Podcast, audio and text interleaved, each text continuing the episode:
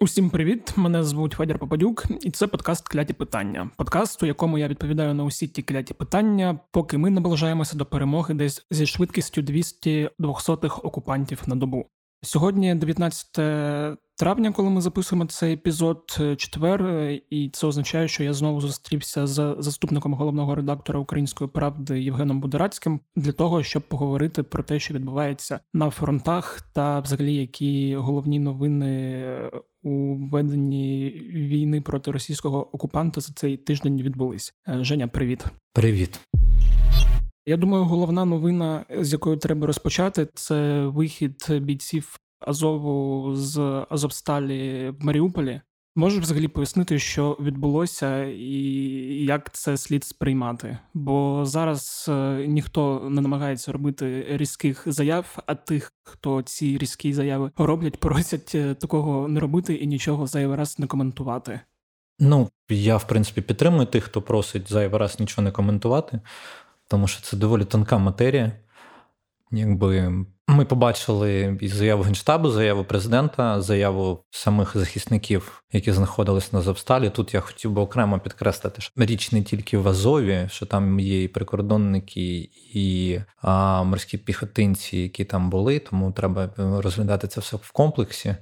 Хіба що можна говорити про факти? Факт такий, що у результаті перемовин були виведені звітом тяжкі поранені.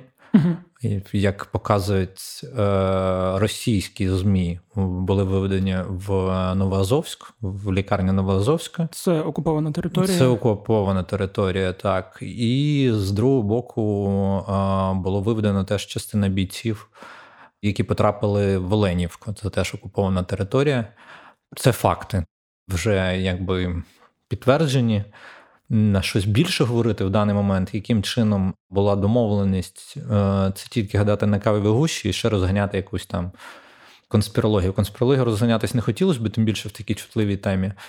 Ми побачили тільки заяву, яка може свідчити про те, що збереження життя наших військових поставлено в якби ну, в главу кута.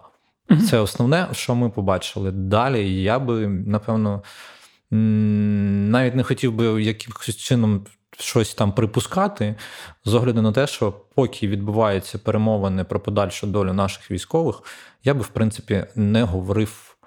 На цю тему більше, ніж ми з тобою тільки що проговорили. А от єдине уточнення, я правильно розумію, що зараз на Зобсталі не залишилось нікого. А от це от доволі складно е, сказати. По кількості, яку показують е, Тут, на жаль, ми тільки можемо посилатися на російські дані, оскільки наших даних поки що немає. Поки е, то частина тих людей, які звітом вийшли, не свідчить про те, що там повністю нікого нема. Але яким чином, враховуючи, що інформація до нас доходить доволі гібридним чином, я би так сказав, тому що там з одного боку пропаганда їхня розповідає про там масові якісь речі, типу масову кількість військовослужбовців, але при цьому я поки не бачив тих цифр, які б свідчили, що вийшли всі. Ну да, я теж з цього зрозумів, що кількість людей, які вийшли, вона менша ніж та кількість, яка там була. Складна ситуація, особливо в контексті цих заяв так званого голови, так званого ДНР Пушиліна про те, що тепер Зобсталь зрівняють з землею і побудують тут курорт. І я так розумію, Місто вони руйнувати вміють, е, все руйнувати вміють, будувати вони не вміють нічого. І, в принципі, з заявами Маріупольської міськради я от теж не знаю, як до них ставитися, про те, що вони відчувають, що може бути контрнаступ, і до цього контрнаступу хочуть зруйнувати все, що залишилось. Не знаю, як ставитись. Ну я би ніяк не ставився поки що, тому що, mm-hmm. на жаль, з нашими даними припускати, що саме відбувається в Маріуполі, я б просто не став. Mm-hmm. Ну тобто, це справа. Генштабу, справа більше саме військових, що вони зараз бачать в Маріуполі. І я думаю, що всі заяви міськради і всього іншого, при всій повазі до них, ну навряд можуть показати справжню ситуацію, яка є в Маріуполі. В принципі, погоджуюсь. А якщо ми вже заговорили про генштаб, Давай підсумуємо, що змінилося. От е, ми говорили минулого четверга, що змінилося за цей тиждень е, взагалі по лінії фронту, і де в нас найгарячіші точки. Ну, перш за все, я би хотів сказати, що от е, з того часу, поки ми говорили, перш за все, цей тиждень ще минулої п'ятниці почався заяви дуже важливою міністра оборони Олексія Резнікова, який сказав, що ми переходимо в затяжну фазу, угу. і це насправді так і є. Тобто, це все те, що спостерігається на всіх фронтах, свідчить про те, що історія затягується, і тих, хто говорив про декілька місяців, нарешті відкриваються очі, що ця історія може тривати дуже довго.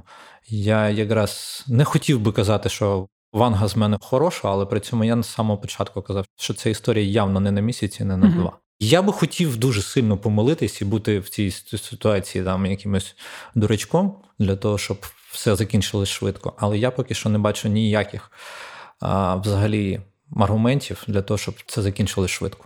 Ну, я себе, до речі, теж на початку війни, ще в перший місяць е, налаштував на те, що це ну не на місяці, це якщо на рік, то вже добре. Ну тут ну да, далі гадати, ну якби я не знаю, ситуацію змінюють і постачання заходу зброї, ситуацію змінюють моральний дух в обидвох арміях, моральний дух е, людей на всіх територіях, тим більше там і на окупованих, і на тих, які зараз прямо на лінії зіткнення. Це все, все в комплексі нам дає картинку. Того, що відбувається, ну тобто, і що може бути далі.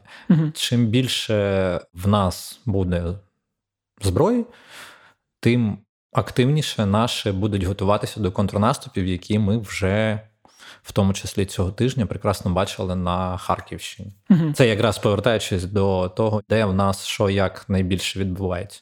Тобто, в нас є, а, якщо говорити про саме Позитив. активні напрямки. Ага. Ми говоримо про північний схід Харківської області і звільнення там багатьох населених пунктів української армії, і намагання постійних штурмів, постійних штурмів Е, на Сєвєродонецькому, Бахмутському, Донецькому, Слов'янському, Лиманському напрямках з боку Росії. Угу. Я так розумію, що ну якщо можна назвати позитивом, для нас це звільнення території Харківщини. Частини, е, де наші бійці, в принципі, вже вийшли десь до кордонів. Ну так, з'являлись е, декілька підтверджень того, що наші вже в певних частин Харківської області вийшли до кордону. І враховуючи, що Росія активно почала обстрілювати Чернігівщину і Сумщину, то це таке якби неформальне підтвердження того, що справді наші на харківському напрямку з боку північного сходу досягли великих здобутків, і тому росіяни намагаються перетягнути увагу. І якимось чином почати кошмарити інші напрямки, дотичні до того, mm-hmm. де відбувався контрнаступ українських військ для того, щоб не дати цей контрнаступ продовжити і не розв'язати нашим руки, щоб вони могли спуститись південніше і допомагати захисникам ВООЗ безпосередньо. Угу. Може, я неправильно розумів, ти мене поправиш. Мені ще здавалося, що далі там ті, хто на території Харківської області, наші я маю на увазі, можуть піти у сторону Ізюму, де важливий для ворога ключовий такий. Ну, пункт. Ізюмський напрямок це один з тих напрямків, де росіяни конструюють найбільшу кількість своїх сил. Ізюм важливий, скажімо, для боїв за Слов'янськ, перш за все, тому там іде концентрація, наші намагаються їх звітом, як мінімум, якщо не вибити, то як мінімум не дати їм можливості сильно окопатись. Угу. Окей, зрозуміло. Ти вже зговорив про Сєвєродонецьк, де зараз, е, я так розумію, і по зведенням е, Генштабу, і по твоїх одна словах. з одна з найскладніших ситуацій, яка є, якраз на Сєвєродонецькому напрямку. В чому там складність? Складність полягає в тому, що росіяни намагаються закрити кільце угу. навколо Сєвєродонецька, і е, постійні атаки, ем, скажімо, свідчать про те, що в принципі вони на ці задачі будуть концентруватись. Угу. Тобто ми бачили їх вже в Сіротіному. Щоб ви розуміли, Сіротіни, якщо люди, ну, наприклад, з Києва скажімо, Сіротіни, ну це приблизно як ближче, ніж бровари. Ну тобто, це майже в'їзд в Сєвєродонецьк, тому саме те, що вони вже там пробували пробиватись, це такий поганий дзвіночок. Але я сподіваюся, що все-таки наші захисники готові, і наші знали, що вони будуть штурмувати, будуть намагатися закривати в кільця е- Сєвєродонецьк в тому числі. Тому я сподіваюся, що активні бойові дії, які там тривають і продовжуються, що дії наших і постійне відбиття атак, ну і багато втрат з боку росіян, трохи остудять їхній пил. Які ризики є, ну, якщо ми не втримаємо це, що розумію, просто закриття, і як ти там пояснив е, до подкасту Новий Маріуполь? Ну, в принципі, я до подкасту казав, що це ситуація доволі складна в плані того, що Сєвєродонецьк зараз знаходиться в такій ситуації, а, яка була в певний момент в Маріуполі, тільки трошки інакше, тому що в Сєвєродонецьку все ж таки це територія, яка була в контролі, скажімо, наших військ всі вісім років ООС, і там доволі підготовлено угрупування українських військ стоїть. Просто чому я його порівнював як з Маріуполем? З причини того, що росіяни саме там зараз концентрують всі ага. свідчення того, що саме там вони концентрують основний напрямок. Тому що е, всі дії навколо там і по Авдіївському напрямку, і по Кураховському напрямку, і по е, Лиманському напрямку, і в Слов'янському напрямку показують, що сил вони задіють там багато, але на Сєвєродонецькому напрямку прям дуже багато. Тому я і кажу, що там найскладніша ситуація. До речі, якщо говорити про ну, стратегію росіян і як вона міняється, то ну з того моменту, як вони програли битву за Київ і почали готуватися до цієї, як вони там називали, битва за Донбас, чи там друга фаза війни, була ідея, про яку там говорили, що от вони зараз спробують замкнути сили ООС в один великий котел чого в них в принципі не вийшло. Ні, ну зараз ми бачимо підтвердження пряме, що в них це не вийшло, тому що зараз вони явно намагаються дрібнити ці всі штуки. Ну тобто, вони замість великого котла закриття наших сил ООС, в них нарешті прийшло розуміння. Е- того, що ну, це красиво виглядає на картах, але якби на ділі це зовсім інакше. Тому вони тепер я би сказав, міні-кільця намагаються mm-hmm. позакривати навколо там основних точок, які вони вважають, що в них найбільш перспективними, для того, щоб якимось чином там розповідати всім навколо, що вони там виконали якесь завдання, вийшли на якісь кордони а, якоїсь з областей. Ну вони ж хочуть на Луганську і Донецьку область, про це говорять постійно. І їм потрібні якісь перемоги. І я так розумію, що вони будуть зараз концентруватися на більш малих завданнях, угу. аніж ті, які вони ставили, напевно, ще там місяця півтора-два тому. Окей, а якими силами вони зараз е, пробують ну і намагаються там е, посунути наші позиції? Бо я ж так розумію, прихована мобілізація все ще відбувається. Там, бо коли ми говорили там, що після 9 травня було зрозуміло, що та заяву, яку всі очікували від Путіна про те, що він зараз візьме і оголосить її, тоді не сталося. В принципі, цього тижня не сталося, і судячи з усього мобілізація і далі відбувається прихованою. Чи є якісь дані про те, які сили вони туди перебрасують? Більше їх стає там чи менше? Видно максимальне намагання ущільнити і посилити. Їх угрупування саме на Донбасі, якщо так широко брати, і на кожному з напрямків, на яких вони концентруються, ми бачимо, що вони е, потроху-потроху, скажімо так, вживають заходів для посилення наступального свого групування. Угу. Тобто їх спостерігається там ротація, вони трошки збільшують кількість БТГ. І я думаю, що поки ми бачимо певне умовне затища на інших напрямках, яке схоже виключно на втримані позиції, на окопуванні і на, скажімо так, підсиленні е, оборонної своєї стратегії на тих е, напрямках південнобузькому, запорізькому. Все, там, що вони окупували після 24 лютого. Ну, приблизно так. Там І повна концентрація йде в них на всіх донецько-луганських напрямках. Угу. Наші, я так розумію, теж сконцентровані там, і на тих напрямках, де затища, в принципі, я так розумію, воно може відбуватися ще якийсь період. Ну. Знову затища це умовно, ну, тобто перестрілки тривають. В основному це іде перестрілки артилерійськими, скажімо, засобами і там вони більше якраз от в фазу затяжного перейшли. Mm-hmm. Тобто там доволі локальні успіхи з обох боків, і mm-hmm. поки там не спостерігається е, якоїсь активізації дій. Mm-hmm. Взагалі, от е, нам надходить нова зброя, про яку ти вже казав, е, і де вона нам допомагає? Бо я так розумію, ситуацію нам ускладнює те, що умовно нам привозять нову зброю, а вони підганяють ще більше цих БТГ своїх, і цей баланс е, таких вагів він не змінюється. Тобто ми десь підсилюємося, вони м'ясом закидують і якось всю цю ситуацію вирівнюють. Ну, вони намагаються вирівняти цю ситуацію, тому що вони розуміють, що чим більше е, зброї буде надходити до нашої армії, тим складніше їм самим буде, і вони б хотіли цього максимально уникнути, тому намагаються збільшити саме зараз наступальної кількості, скажімо mm-hmm. так, для того, щоб е, не дати нашим часу опанувати цю зброю і максимально її почати застосовувати.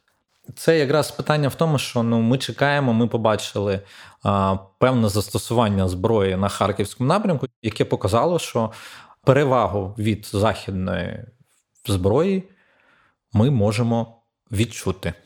І вона була відчутною саме майже в цей весь цей тиждень. Але треба розуміти, що зброї прийшло а, не так багато для того, щоб ми говорили про якісь глобальні зміни.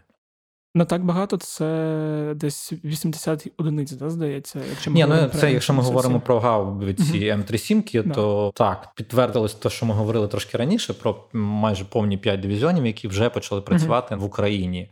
На яких саме напрямках я би точно сказав, що вони працювали на харківському напрямку, на яких інших напрямках тут я б не поспішав підтверджувати або спростовувати якусь інформацію. Хай вони додумують і дивляться, і розвідують самі, щоб ми їм не підказували в цьому. А треба нам е, для того, щоб переломити, я так розумію, таких чим більше, тим краще. Нам треба багато чого. Нам треба РСЗВ, тобто виключно артилерійської якоїсь потуги. Це дуже добре все. Це дуже прям ми завжди вдячні будь-якій допомозі. Але при цьому нам треба багато ще речей, про які йдуть перемовини, які йдуть складно, як я розумію. Ще більше систем ППО, про РСЗВ, про, ну скажімо, в наших найбільших бажаннях це і про авіацію. Mm-hmm.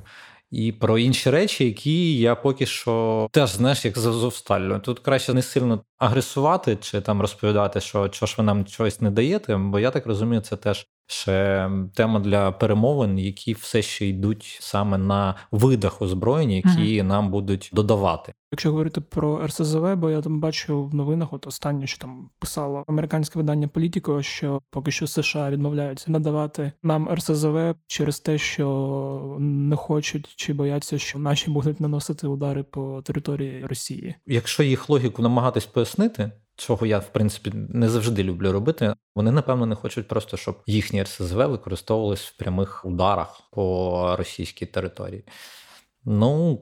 Логіка зрозуміла, але при цьому треба розуміти військову логіку, що коли ви ведете активні бойові дії, то росіянам теж треба бути готовим, що їм теж може прилетіти. Це не означає, що ми прям хочемо туди йти на їх територію. Нам це не дуже цікаво. Нам би свою відбити. Але для того, щоб нам свою відбити, то Інколи бувають нюанси. Як бавовна в Білгородській області. До речі, про от те, що відбувається безпосередньо в Росії, те, що нам намагаються втюхати, що це ми робимо особливо росіяни. Я би звернув увагу на те, як красиво горять військомати. І тут би російській всій пропаганді я би просто порадив подивитися навколо себе і зрозуміти, що для нас самих ну це якось мілко, коли ти ведеш повномасштабну війну, спалювати військомати. Я підозрюю, що це просто люди, які не дуже хочуть опинитись на війні з Україною і на війні в Україні, тому усілякими засобами намагаються, щоб про їхнє існування існування просто забули. А найбільш простий спосіб, аби забули про твоє існування, документально знищити твої згадки в військкоматі. Враховуючи, що ці всі військкомати, я думаю, особливо російські, ну, хоча знаю, що українські теж недалеко пішли. Вони досі використовують цю паперову систему з папочками, підшивками документів. Нічого ще не оцифроване. І да, коли я дивився на ці всі маленькі спалахи по території Російської Федерації, саме в військкоматах, в мене навіть не було думки про те, що це якісь українські сили спецоперації забираються кудись там в якийсь уськ там щось і намагаються підпалити будівлю. Тобто, в мене є якась надія, що це.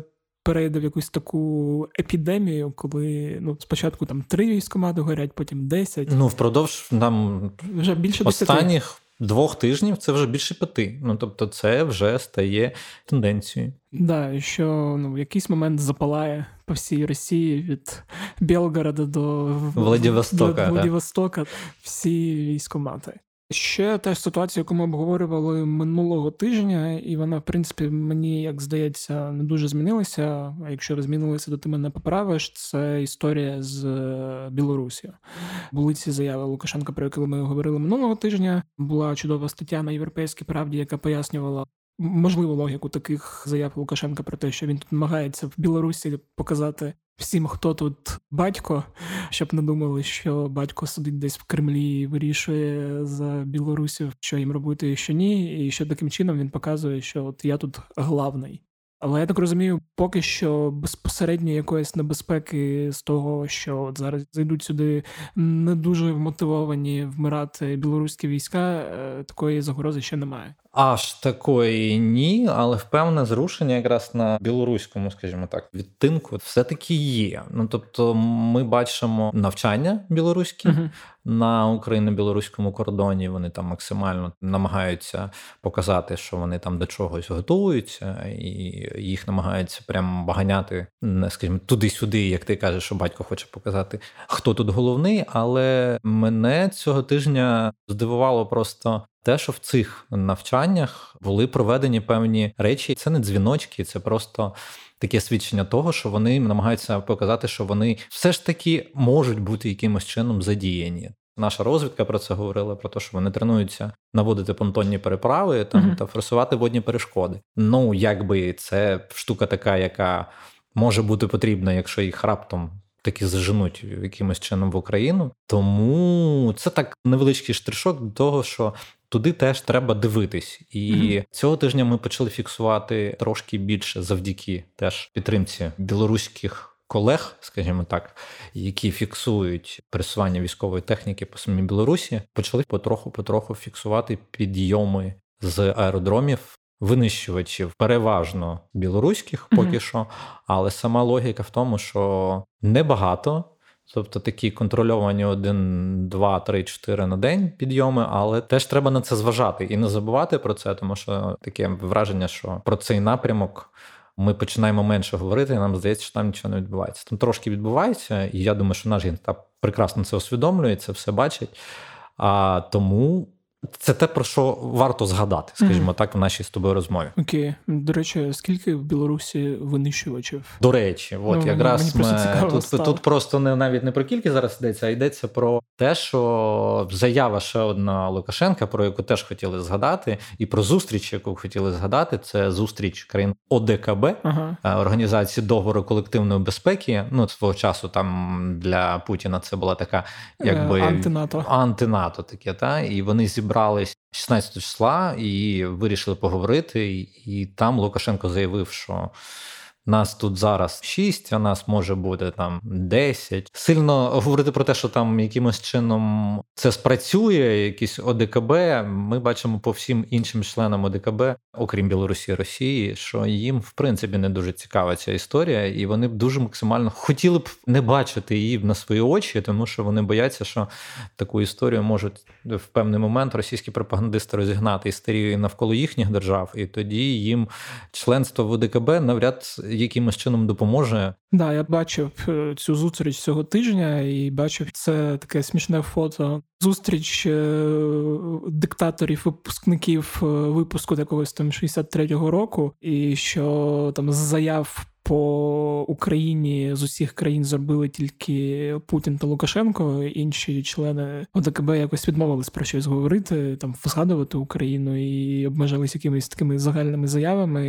І з цієї зустрічі я зрозумів, що поки що якихось там консолідації їхніх там зусиль воно не несе. Ну власне, я б тобі сказав так, що е, вони і Росія, і Білорусь намагались максимально розігнати, що ми збираємо ДКБ там ледь не в екстрено чи щось таке цього не було. Насправді просто е, зустріч була приурочена, скажімо так, 30-й річниці заснування цієї організації. І навряд просто хтось з керівників країни, які туди входять, міг проігнорувати саме таку дату. Тому що зараз е, щось ігнорувати, то може мати наслідки. Тому вони приїхали. А щодо того, що були тільки заяви з боку Путіна і Лукашенка, це ще одне свідчення, що ці країни, які теж там є, це ми говоримо про Вірменію. Киргизстан і Таджикистан, що вони не дуже хочуть в цьому брати участь. Ну, в принципі, їх можна зрозуміти. Ну абсолютно я їх розумію. Їм цього там щастя в лапках явно не треба. Да, особливо після того, як вони дивляться за цією війною і бачать, що щось воно не туди, не сюди, і несе багато-багато ризиків. Е, Окей, е, думаю, якщо ми поговорили про Білорусь, то можна згадати, що Придністров'я, я так розумію, там ситуація не помінялася. Ну, ми бачимо спроби, скажімо, накалити атмосферу всередині Придністров'я, щоб люди були готові там до якоїсь там спротиву, невідомо чому, правда, спротиву. Тобто, ну, розігнати там антиукраїнську істерію при всіх потугах, які намагаються, там теж, начебто, горіли якісь воєнкомати чи щось ще там. Було декілька таких новин. Ну, в них не виходить розігнати цю істерику, і якщо в них не виходить розігнати істерику, то і Придністров'я втягнути в цю історію вони а, дуже хотіли б, але а поки що не, не, не можуть. Окей, і по інших напрямках тоді е, ситуація на Херсонщині, що в нас там? Ну, ми отримали там такі душепідйомні е, заяви голови там Миколаївської ОВА Кіма про те, що херсонцям, що тримайтесь, все добре, і вас там ніхто не кидає. Насправді треба, щоб херсонці розуміли, що їх ніхто не кидає. В даний момент не є можливим, скажімо так, здійснювати якісь контрнаступальні дії саме на тому напрямку, але це не означає, що про Херсон хтось забув, і що Херсоном хтось буде якимось чином торгувати. Тут питання якраз в тому, що відбувається в самому Херсоні. В самому Херсоні в нас постійні розмови про те, яким чином Херсонська область буде жити далі. І от там вже включилась максимальна політична і пропагандистська машина, mm яка постійно натикається на один фактор, напевно, на найвпливовіший фактор, який може бути на будь-яких таких територіях. Е, Херсон явно не та територія, де можна розповідати про якісь проросійські настрої. Тому їм доволі складно якимось чином спробувати скомунікувати якийсь там референдум, приєднання чи щось інше. Ну складно пояснювати людям, які е, прямим текстом тобі говорять, що ми українці. Нам це не цікаво. Складно намагатись для всього світу зробити картинку, що люди насправді втішені їх так званим звільненням. Ну я вже не вірю в те, що Росія робить картинку для всього світу. Більше мені здається на внутрішню аудиторію. Ну власне, е, там в Херсонській області, в Херсоні почали з'являтись. Так звані високі гості, та, там представники Держдуми заїжджають, там всілякі депутати. Я так зрозумів, вони там заїжджають, роблять заяви, там, типу, що Херсон та Росія, здравствуйте, ми здесь навсігда. Але при цьому потім виїжджають додому, і я якось не чую сильно від тих самих людей, тих самих заяв, тільки вже коли вони повертаються в Росію. Тобто, я думаю, що та картинка, яку вони бачили, яку їм розповідають, не дуже стимулює до е, там патріотично російських заяв з приводу Херсонської області, Херсону самого. Окупованих населених пунктах Запорізької області, де в принципі схожа ситуація, куди ці високі російські чини також заїжджають. 18-го була заява віце-прем'єр Російської Федерації заїхав на Запорізьку АЕС в Енергодарі і заявив, що Україна може купувати в нас електроенергію. От, тобто я розумію, що там вони теж нічого не бачать. Ну і до речі, мені здається, теж важливо сказати, що не тільки мешканці Херсонської області, окупованих територій Запорізької теж мають мешканці всіх окупованих да. територіях повинні пам'ятати, що ніхто нікого кидати не збирається. Повірте, настрої в армії зовсім не такі, як намагається втюхати російська пропаганда. Да. Ніхто не збирається когось покидати на потало Росії весь Донбас, в тому числі весь Крим, і все, що зараз окуповано, це карта України. Це та карта тієї держави, яка все ще пам'ятає, і не просто все ще пам'ятає, а точно пам'ятає про всіх, хто живе зараз на окупованих територіях, і точно не збирається їх кидати. Да, це важлива тема, бо от хто читав, може в мене виходив минулого тижня матеріал про те, як живуть окуповані пологи. І я там, коли розмовляв, там вже не для історії, мені доводилось пояснювати, от чому власне їм не варто переживати через те, що про них там забудуть. Бо судячи з того, що я почув. І на окупованих територіях тих самих пологів, і взагалі є такі настрої, що от Люди бояться того, що буде як з Донбасом, коли пройде 8 років, а ви живете в окупації. Мені якраз доводилось пояснювати логіку, що зараз е, ну всі максимально націлені на те, щоб якомога швидше деокупувати ці території, і населення, і військові, і ніхто не хоче, щоб це затягувалося. Ну тут теж треба розуміти логіку, якраз ті людини, з якою ти розмовляв, наприклад. Та? Я розумію логіку, тому що. Е... Перше, що вони роблять, ну по суті, коли вони заходять в міста, вони намагаються максимально розірвати комунікацію з контрольованою частиною України. Е, для цього ламаються там зв'язок, зв'язок, е, телебачення, інтернет, все, що завгодно, намагаються ламатись. Але тут проблема в тому, що вони, коли, наприклад, як в Херсоні, вони включили російські телеканали. І почали щось там розповідати, там розповідати про те, як Херсон забули, все, типу, що Херсон це вже Росія, все там давайте, давайте до цього звикайте. Але насправді, як я знаю, навіть там. З розмов мешканців Херсона вони просто розповідають, що навіть ті люди, які з прорадянським якимось мисленням, вони е, зараз сидять буквально там, буквально на лавках і чекають, коли прийде українська армія.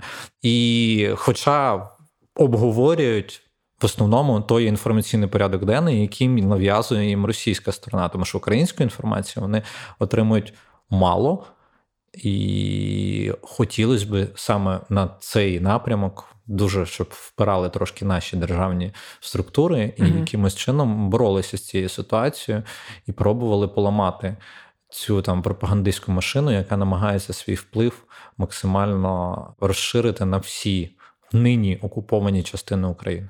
Угу. Окей, наче обговорили все.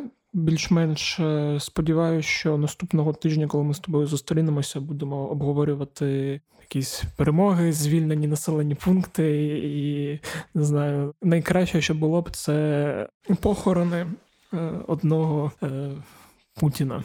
Одного Путіна, так. так. Ну дуже хотілося б, щоб ми кожного наступного тижня обговорювали нашу перемогу. От це було б дуже круто. Погоджуюсь.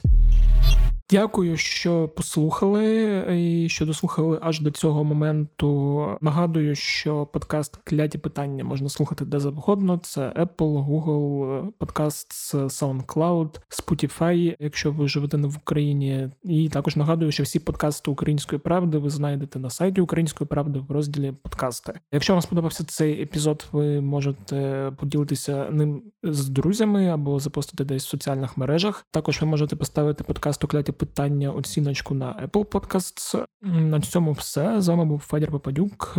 До перемоги і почуємось вже скоро.